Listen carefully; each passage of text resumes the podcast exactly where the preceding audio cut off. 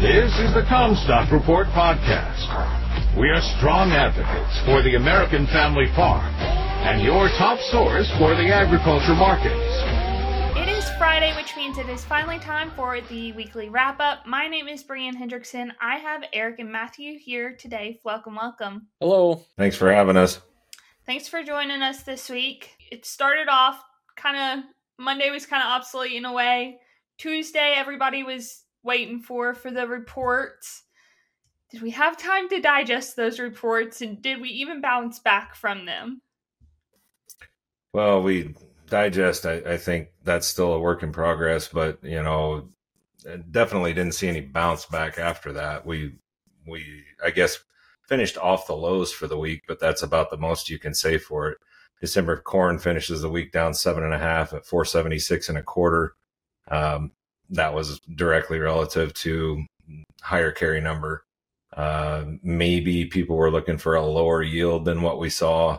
I don't know. Uh, I, I, think they were pretty well in line with where they reduced it to. Um, needed a number that was lower than the last print, but didn't necessarily have to be close to 170 like a lot of people were talking about. So now we shift, you know, reports behind us. Maybe we've digested that completely, but definitely focusing on these early yield reports and kind of how that's going to trend. And I don't know if everyone's hearing the same thing I am. And Matthew, I know you're hearing things from different people and reading things online and stuff, but you seem to always hear about the bad during these kind of situations before you hear about the good. And, and that's definitely been the case for me anyway. You know, I'm hearing, well, the farm went 260 last year and we're getting 145 and normally we're 200 and we're 160 and those kinds of things. But I don't, I don't know if that's necessarily the trend we're going to see, but that's the early reports we're hearing. The field reports are so spotty and variable this year. And, and, you could say that's the case every year, but it seems like it's even worse this year. And so it makes it nearly impossible to really um, come with a, an accurate uh, or confident uh, estimation of what the crop results are going to be because you can um, you know easily have 50 bushels or um, you know within a, a, field in yield variation and across the farm you can have 100 bushels or more and so uh, in the corn anyway and so it's it's just making that a challenge i think and, and that's you're going to see that you're going to see that continue through the, the harvest season. Yeah well and then you know the other thing kind of keeping its thumb on this is well okay we're trying to sort out what's the yield going to be and and how spotty is that uh, meanwhile, we're getting awfully close to last year's record low on the Mississippi, and how is that impacting basis levels? And and that's another big deal that the Bears are hanging their hat on, and and barge rates are high. We know that. There is a little relief inside in the extended forecast when you look at the latter half of next week, but all of this is, uh, you know, those are the major talking points for those thinking, well, maybe we could go lower.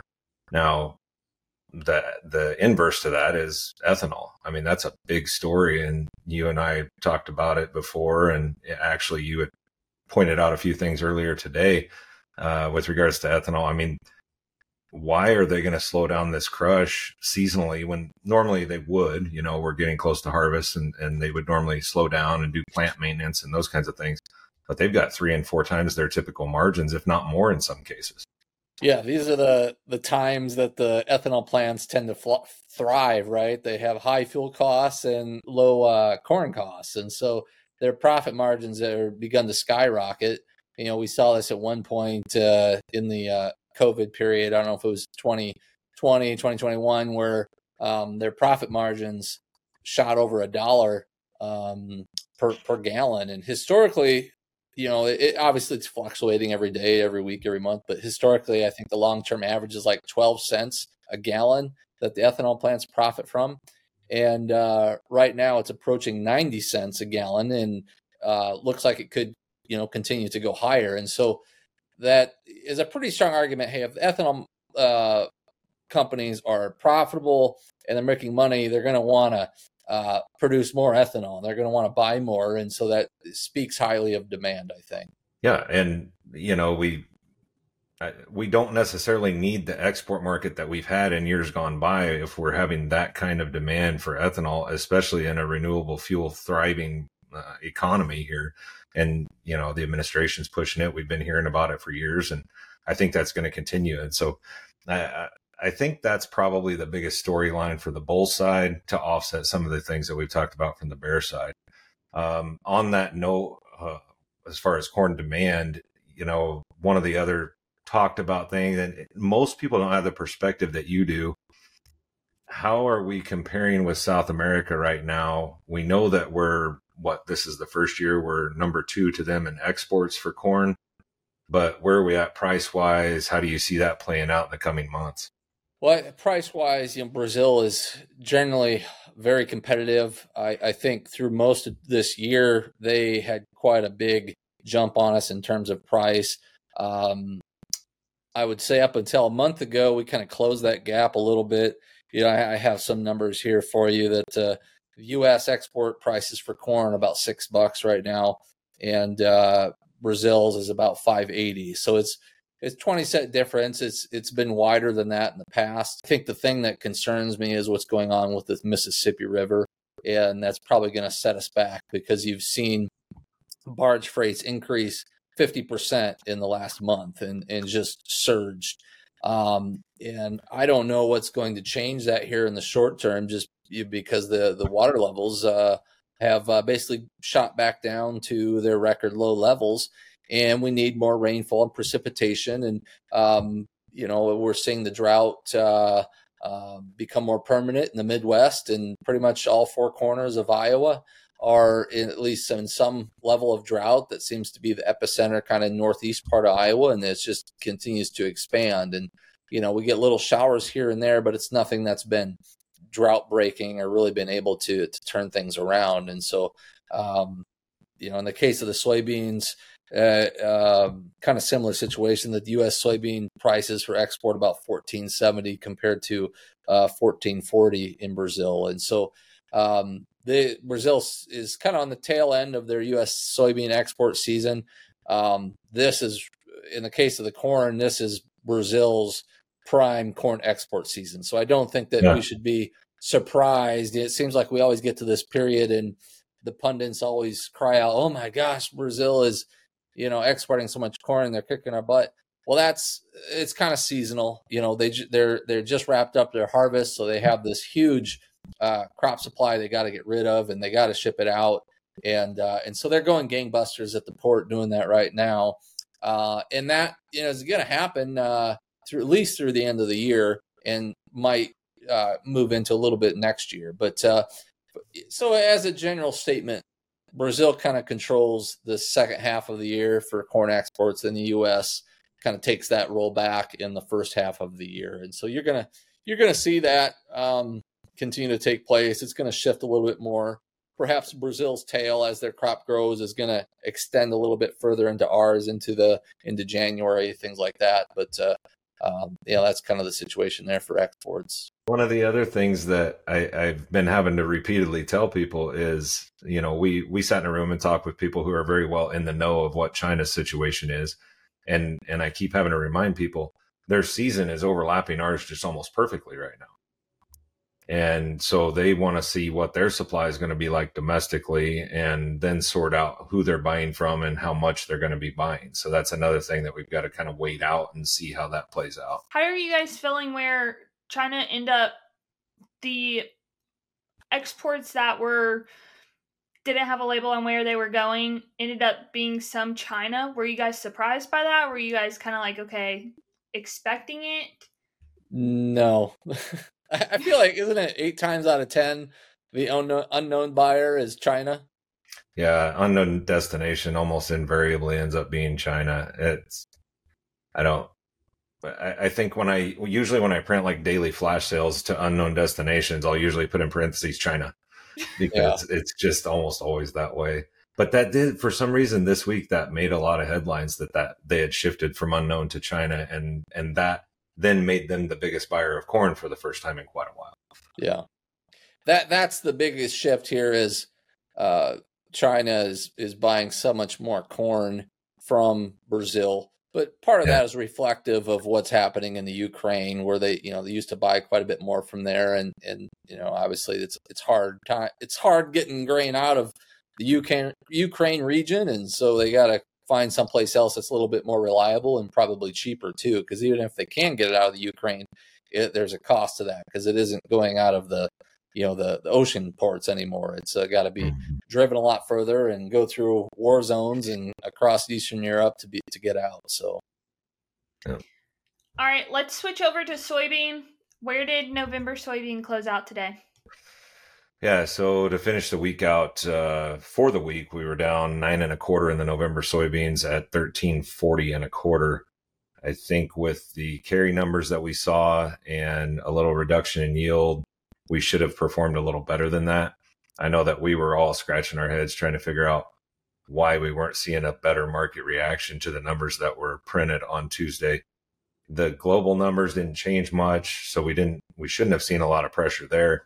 And throughout that, we had eh, during that same time frame, we were hearing reports that the ADM crush plant at Decatur, Illinois had exploded, the soybean crush plant. And as a result, they had shut down, of course, and then also shut down their corn crush plant next door, their ethanol plant. So that that was catching a lot of headlines right at the same time as the report. So you had kind of some questions as to okay, what's really causing this? But I did uh, speak with uh, a person that is employed by ADM, and and their talking points and media points that they were releasing were this explosion occurred in a very specialized portion of their soybean crush plant. It's not in the general portion where they're crushing for oil. Um, and so they had to shut everything down to conduct their investigation. And they're hoping to have the corn section back up uh, yet this week, you know, through the weekend. By uh, so starting out next week, they should be back up on the ethanol side, and then by the end of next week, have the the standard soybean crush back up online. So that if that was applying any pressure, that should be a non-issue soon enough. Uh, but I did think it was interesting and and probably a little ridiculous that the USDA decreased both domestic crush demand and export demand for soybeans just to kind of balance out and maintain pipeline supply for this report. Uh, I don't know how that rubbed you, Matt, but I that didn't sit real well with me. Yeah, I think a lot of traders are scratching their heads, and in in all honesty, it just seems like the USDA is rearranging uh, things on their balance sheet to prop up the carryover stocks for soybeans so that it doesn't go below 200. And in all likelihood, we're probably below that. But uh, I suppose to stave off inflation or or uh, keep everyone happy, they're trying to to prop that up. And so it's, uh, you know, they're kind of running out of excuses and, and a lot of their methodology for, yeah, I think, uh, increasing the, the, or excuse me, decreasing the demand and the crushings that you talked about, uh, just doesn't make a lot of sense. Doesn't match up with what we're seeing in a lot of the numbers. And so, and we just talked about that earlier, right? That, uh, you know, that, that the soy oil stocks are, what at 11 year lows right now and so uh, and uh, and yes we are just got out of august which um, you know you were talking about historically has, has been a poor month for for uh, for, for demand but uh, overall for the year it's it's been pretty healthy demand and they're forecasting healthy exports for china uh, and and so uh, it makes me think that we're gonna they're gonna have to come clean here maybe in the end of the month september stocks reports. What I don't know what you think about that. Yeah, that's that's kind of one that I'm I'm anxiously awaiting. That that quarterly stocks report, you know, two out of the last four years, that's been a big mover. Um, yeah, the the August crush, phenomenal for August, second largest on record. You've got mm, you know multi-year lows in the soy oil stocks, and that's what they're after. And so I, I just don't see cause for weakness here. Um, yeah, it's, it's easy to. They they did kind of placate everyone by lowering the yield, but then they they offset it, you know, and th- and that's a, been a similar thing, you know, that they've yeah. done um, many times before. This isn't anything new. They offset those those losses and and uh, to kind of keep those ending stocks a little bit higher, and so that it just seems pretty, um, I guess, evident in what they're trying to do. Are we seeing some pressure from, you know, th- this is planting season now. We're we're September fifteenth. Uh, are we seeing pressure from the idea of Brazil's acreage? Uh, I I think we're still ahead of that yet. Uh, you know, if you look at uh, Brazil's growing season and and one of those uh, images that I wanted to share, um, you know, their prime planting season overall is really kind of begins in October. And there's still a lot of areas of Brazil that plant in November and December even. And so it's a it's a depending on Brazil's a huge country, right? It's uh you know, and so they're planting someplace in the country 3 months out of the year. And so are there places that have already started planting um you know in in September? Oh, sure. Um you know, but it's less than 1%. Um and uh there was a lot of, I think, uh, conflicting stories about well, some people were going to start earlier, and it was a very limited number of people that got special permission from the state government. In the case of Mato Grosso, um, that had large areas, probably had some political influence, to be honest, or large operations, and planted second crop cotton, which takes a little, has a longer cycle than corn. And so, yeah, there are cases um, where people plant it started earlier in September, but the other situation I think a lot of people were of that we're entering into an El Nino in South America, and uh, while the El Nino hasn't appeared to have shaken out like we thought here in the United States, it sort of is in Brazil right now. And so, what happens in an El Nino year in Brazil? You have a wet uh, season in the southern part of the country and a drier season in the northern part of the country. And so, you, we've seen very heavy rains in Rio Grande do Sul in the southern part of the country uh, and uh, and we've doesn't mean there's drought the, to the north. It just could mean that it just rains less in the north, which is where Mato Grosso is, and so that's where you know it's a bigger state, which where it gets most of the attention. And so I think farmers are aware of that. That uh, okay, I, you know, and then maybe in other years or normal year, I might be able to uh, go ahead and plant earlier than normal. But they're all seeing the same thing. They're seeing the same weather forecast that we see, and, and it's showing that uh, um, boy, this October and November are going to start out dry. And do I really want to put a seed in dirt that's basically been without, you know, any moisture for the last five months, in the last in the dry season? And so uh, they're better off maybe holding back a little bit and uh, uh, making sure that they get good uh, uh, germination. Um, you know, and the rainy season establishes itself a little better. And and as a general rule, I mean, they don't want to even begin um, planting until they get three inches of rain, and uh, and and so you know that could take some time, um, and uh, and so it's just kind of risky. You know, that it, that really doesn't. I think if if you see a shift from okay, we're not making much planting progress in early October, and it gets pushed back to late October, I think you'll see the market respond to that. Uh, I think the market is aware that this dry forecast exists, but as we know, there's a difference between the forecast and what actually happens. Reality. So I think right. it's maybe looking, want to get into the month of October, uh, early October, till we say, okay, we get to early October and boy, it's still dry. I think you'll see the market respond to that. Um, and then that has reverberating effects later for the safrinha corn and things of that nature too. Well, I would argue it it uh, it doesn't necessarily affect the uh, the soybean crop in Brazil as much as it does the following corn crop because you know they have plenty of time to do one soybean crop in Brazil. It's just it's it's always rush rush rush go go go to get their first soybean crop in so they have time to get the second corn crop in. And, and that's kind of the limiting factor, right? Because a lot of these guys, ideally, they want to be able to plant their corn crop in January. Well, to plant in January, you got to have the soybean crop in, you know, late September, early October. Well, if yeah. that doesn't happen, um, it's not that they can't plant in their corn in, in, after that. It's just it gets pushed pushed back to the point where the the growing season for the second crop falls into the dry season, and that really starts to to see the yield fall off after that. And so, um, yeah. I I think you'll see both market reacts. I think you'll see the soybean market react to it, um, but I think the the smart money and the traders will recognize that um, longer term, this is really going to affect the corn market, um, and and so it'll be interesting to see what happens. Sure. All right, let's switch it over to livestock. Eric, every week I kind of root for the pigs, just being a pig girl. How did the hogs do this week? How did we close out today? For the week, actually, October hogs were up a dollar sixty at eighty three twelve. Saw a little sign of life in a couple of different ways. Um, cash wasn't tanking, so that was good. We actually saw both integrated and non-integrated packers in positive margins. However, Thursday morning, weekly export sales come out, and we're 26% below the four-week average on pork sales, uh, export sales for the week. So, not real pretty there either. Uh, but we'll talk about it more, but uh, sharply higher cattle market really helped prop the hogs up this week. I think they were just, no pun intended, piggybacking off the cattle. Well, let's talk about the big winner, cattle. yeah. How did we close out today?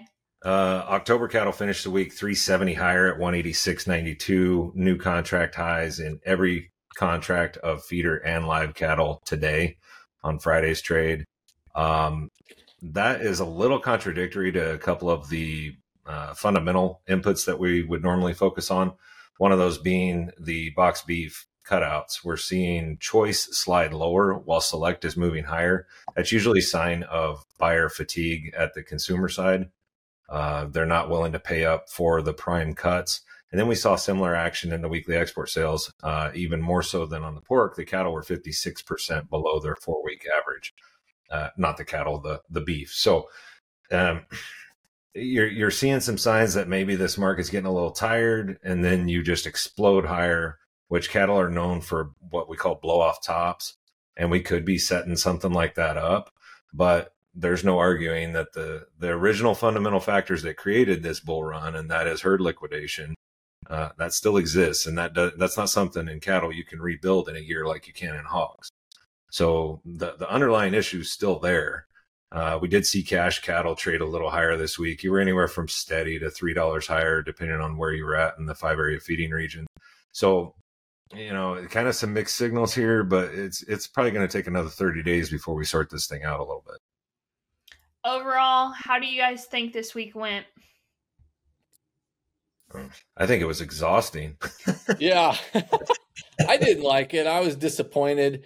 Um, I feel like we're right back where we were on Tuesday. You know, we've got a little pop, and then um, you know you look at the weekly chart, and the tr- overall trajectory stayed the same. We just kind of continued to drift lower. And uh, yes, we got the uncertainty of the September crop report behind us, but I think now everyone's maybe looking to the stocks report at the end of the month, but they're mostly looking to harvest and just um, you know, you, Eric, you've said this in the past, right? It's just uh, we're we're kind of in that uh, no man's land right now, just drifting lower until we get through the harvest and get that behind us, and people actually know what the crop ends up looking like. Would you agree? Yeah, and, and you know, we can listen to all the reports we want from clients, and you know, seeing it on social media and all this, but typically you only see the best and the worst and you don't really have any idea where the average is. I do think the numbers for Illinois and Iowa are probably a little high. I hope we'll see a reflection of that. That'll help the market a little bit. But um, if we continue to see a lackluster export program while we wait on those numbers to come in in October and November, then we may not be doing ourselves any favors there either. So really tough to figure which way we could be headed here.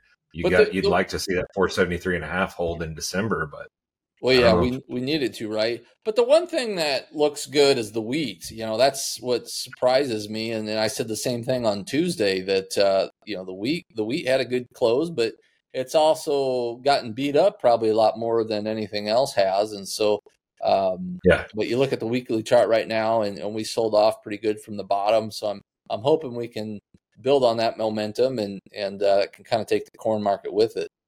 Yeah, yeah, I had some nice days this week in the wheat, and follow through there would certainly be a good thing. So, all right, that'll do it for this week's wrap up. Thanks for coming on, y'all. guys, have a good Thank weekend. You. Yep. yep. For a more complete version of the CommStock Report with hedging strategies and trade recommendations, subscribe on our website at Commstock.com or reach out to one of our risk management specialists about how we can help you protect your profits. Futures trading involves risk. The risk of loss in trading futures and or options is substantial, and each investor and or trader must consider whether this is a suitable investment. Past performance is not indicative of future results.